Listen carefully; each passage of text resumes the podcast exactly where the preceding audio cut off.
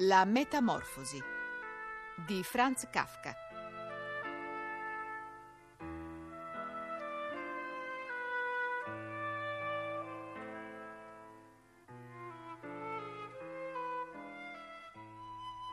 Lettura integrale in 10 puntate diretta da Luigi Durissi. Con Nando Gazzolo. Sesta puntata.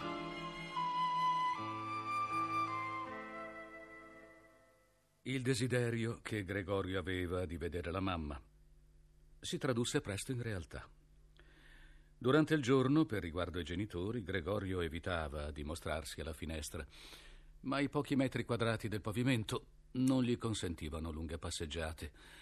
Rimanere disteso, senza muoversi, gli era già di sacrificio durante la notte. Il cibo non gli dava più nessun piacere.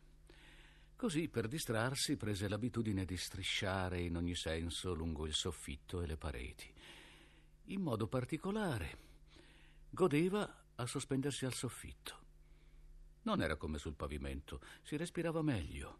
Il corpo s'abbandonava a una leggera oscillazione e nella beata smemoratezza che lo teneva, poteva succedergli, con sua sorpresa, di lasciarsi cadere a terra ma ora disponeva del suo corpo in modo assai diverso da prima e la caduta non aveva nessuna conseguenza.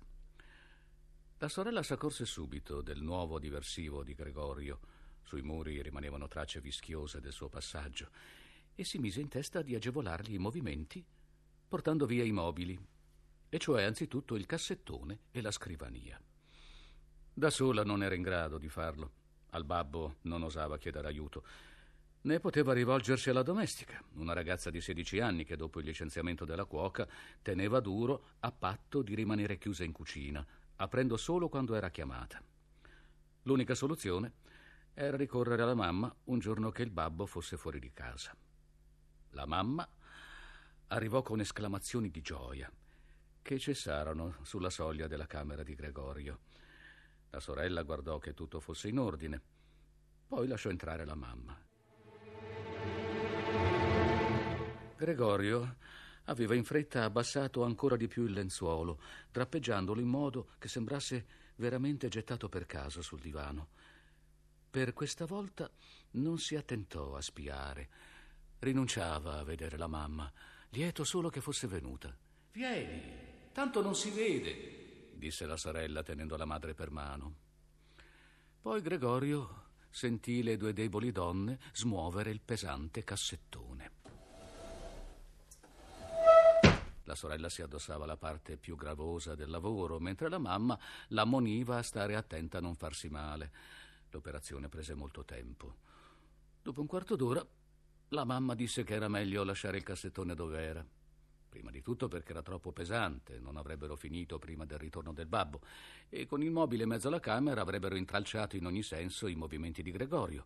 In secondo luogo, Gregorio poteva non essere contento che gli portassero via il mobile. Lei pensava che gli sarebbe dispiaciuto. La vista della parete spoglia le stringeva il cuore. Perché non avrebbe dovuto provare la stessa impressione anche Gregorio, abituato da un pezzo ai mobili della sua stanza? Nella stanza vuota si sarebbe sentito abbandonato. E poi, concluse pianissimo, addirittura in un sussurro, quasi volesse evitare che Gregorio, del quale ignorava il rifugio, sentisse il suono delle sue parole. Il senso era convinta che non lo afferrasse. E poi togliere i mobili non vorrà dire rinunciare a ogni speranza di miglioramento, abbandonarlo a se stesso. Per me la cosa migliore è lasciare alla camera l'aspetto che aveva, perché Gregorio, quando tornerà da noi, trovi tutto intatto e possa dimenticare più facilmente questo periodo.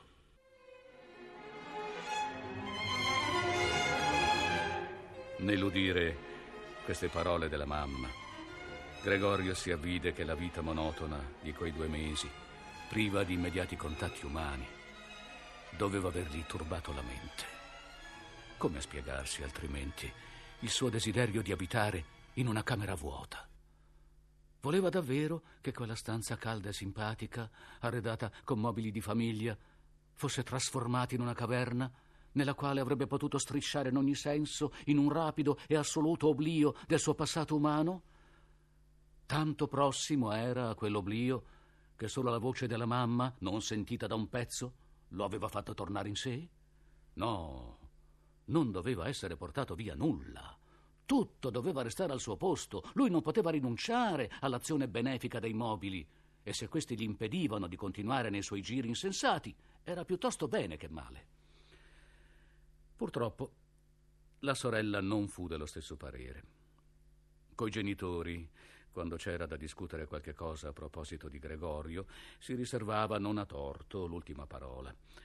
Bastò il consiglio della mamma perché insistesse a portare fuori non solo il cassettone e la scrivania, ai quali aveva pensato in un primo momento, ma tutti i mobili, eccetto l'indispensabile divano. Tale decisione non era dovuta soltanto a una forma di orgoglio infantile o al senso di sicurezza che aveva acquistato in modo tanto imprevisto e doloroso. Aveva in realtà accertato che Gregorio aveva bisogno di molto spazio per i suoi giri e che i mobili, a quanto sembrava, non gli servivano a nulla. Bisognerà infine rammentare l'esuberanza sentimentale e fantastica propria della sua età. Forse Grete aggravava la situazione del fratello per diventargli ancora più indispensabile. Nessuno, infatti, tranne lei, avrebbe avuto il coraggio di entrare in una stanza dove Gregorio regnasse solo sulle nude pareti. Essa non si lasciò dunque distogliere nella sua decisione dalla mamma e inquieta, incerta, questa si applicò come meglio poté a smuovere il cassettone. Gregorio, a rigore, poteva fare a meno del cassettone, ma la scrivania doveva restare al suo posto. Appena le donne ebbero spinto, ansimando, il cassettone fuori dalla stanza, sporse il capo di sotto il divano per considerare come poteva intervenire senza fare nascere guai.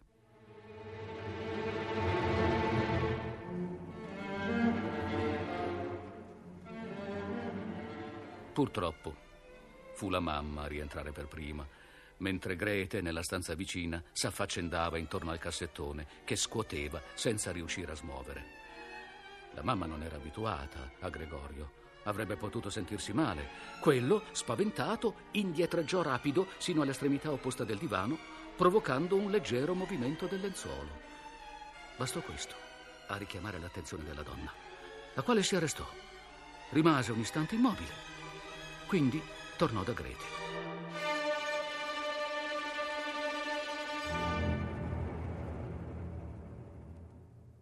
Sebbene Gregorio si ripetesse che non succedeva nulla, che tutto si riduceva allo spostamento di qualche mobile, dovette presto confessarsi che i movimenti delle donne, le loro brevi esclamazioni, lo stridio dei mobili sul pavimento, lo sconvolgevano. Per quanto rientrasse testa e gambe schiacciandosi contro il pavimento, non avrebbe potuto reggere a lungo. Gli vuotavano la sua camera, gli prendevano tutte le cose cui era affezionato, il cassettone, ove era riposto il traforo con altri arnesi, l'avevano già portato fuori. Ora tentavano di sradicare dal pavimento la scrivania, sulla quale aveva scritto i compiti dell'Accademia di Commercio, delle medie, persino delle elementari. No! Non poteva più tenere conto delle buone intenzioni delle donne, le quali del resto, mute per la fatica, avevano fatto dimenticare la loro esistenza. Si udivano soltanto i loro passi pesanti.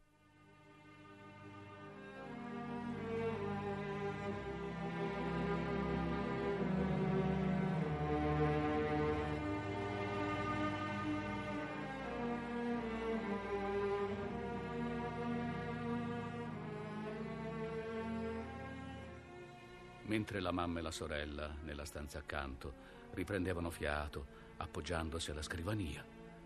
Lui uscì fuori, tanto disorientato da cambiare direzione quattro volte.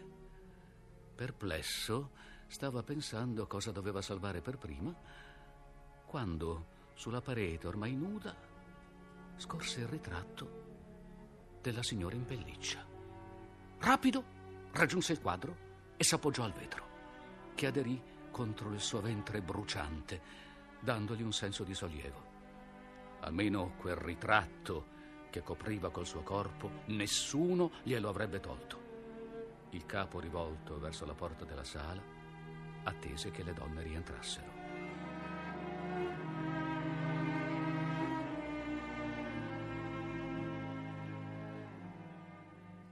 Queste, che non s'erano concesse troppo riposo, tornarono subito. Grete teneva un braccio intorno alla vita della mamma, quasi sorreggendola. E ora cosa prendiamo? disse Grete guardandosi intorno. Ma ad un tratto il suo sguardo incontrò quello di Gregorio sulla parete. Se conservò il suo sangue freddo, fu per la mamma, tremando tutta e cercando di coprire con il capo la vista del muro, disse alla donna: Vieni, forse è meglio che torniamo un momento in sala. Gregorio capì che Grete voleva mettere al sicuro la mamma per poi cacciarlo dal muro. Ci si provasse. Lui non si sarebbe mosso dal suo quadro, piuttosto le sarebbe saltato in faccia. Ma le parole di Grete servirono a mettere in sospetto la mamma, la quale si scansò e vide l'enorme macchia bruna sulla carta fiorata. Prima ancora d'aver identificato quella macchia con Gregorio, urlò con voce rauca: Oddio, oddio! E alzando le braccia in un gesto di suprema rinuncia, cadde sul divano per non muoversi più. Oh, Gregorio! gridò la sorella, alzando il pugno e trafiggendolo con lo sguardo. Erano le prime parole che gli rivolgeva direttamente dal momento della metamorfosi. Corse nella stanza vicina a prendere qualche cosa per far rinvenire l'esanime. Gregorio volle seguirla. A salvare il ritratto c'era ancora tempo, ma era rimasto attaccato al vetro e dovette fare uno sforzo per liberarsi.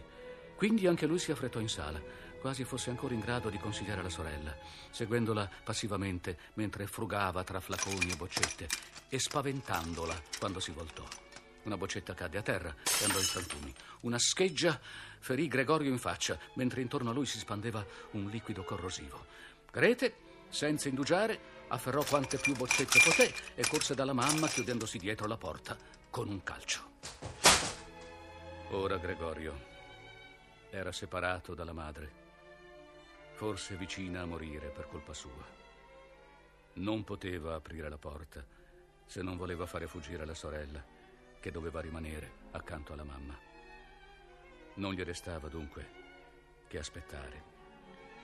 E pieno di rimorsi ed angoscia, cominciò a strisciare sulle pareti, sui mobili, sul soffitto, finché non ebbe l'impressione che tutta la stanza gli girasse intorno.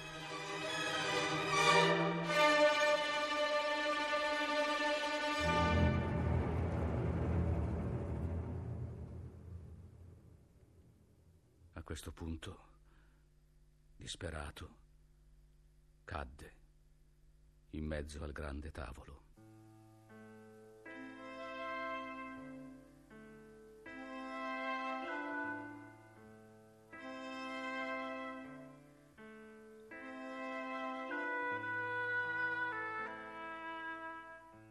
Abbiamo trasmesso La Metamorfosi di Franz Kafka.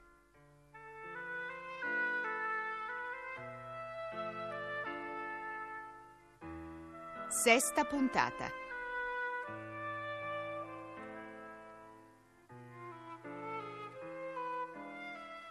Traduzione di Giorgio Zampa. Lettura di Nando Gazzolo. Realizzazione tecnica di Pino Incardona. Regia di Luigi Durissi. Scelte musicali di Lorenzo Chiera.